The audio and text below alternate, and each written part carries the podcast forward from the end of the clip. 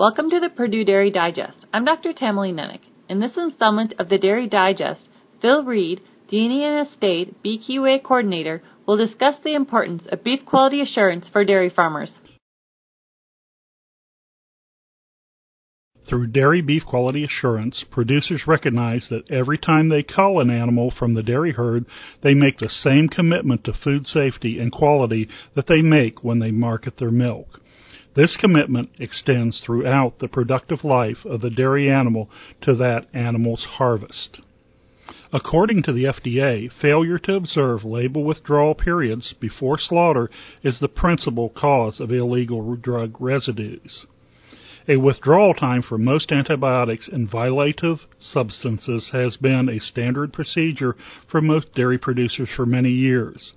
Antibiotics, in particular, are not tolerated when discovered in a producer's milk tank. In the same way, violations of withdrawal times cannot be tolerated in cull cows that may enter the food chain.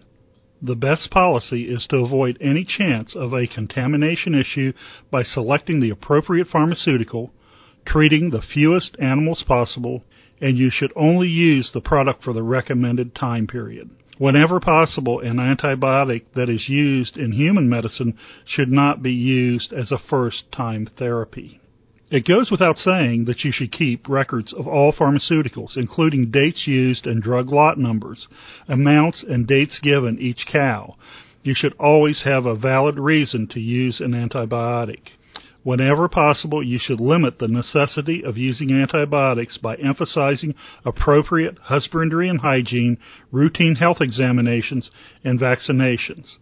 Every producer should remember that they are food producers, both meat and milk.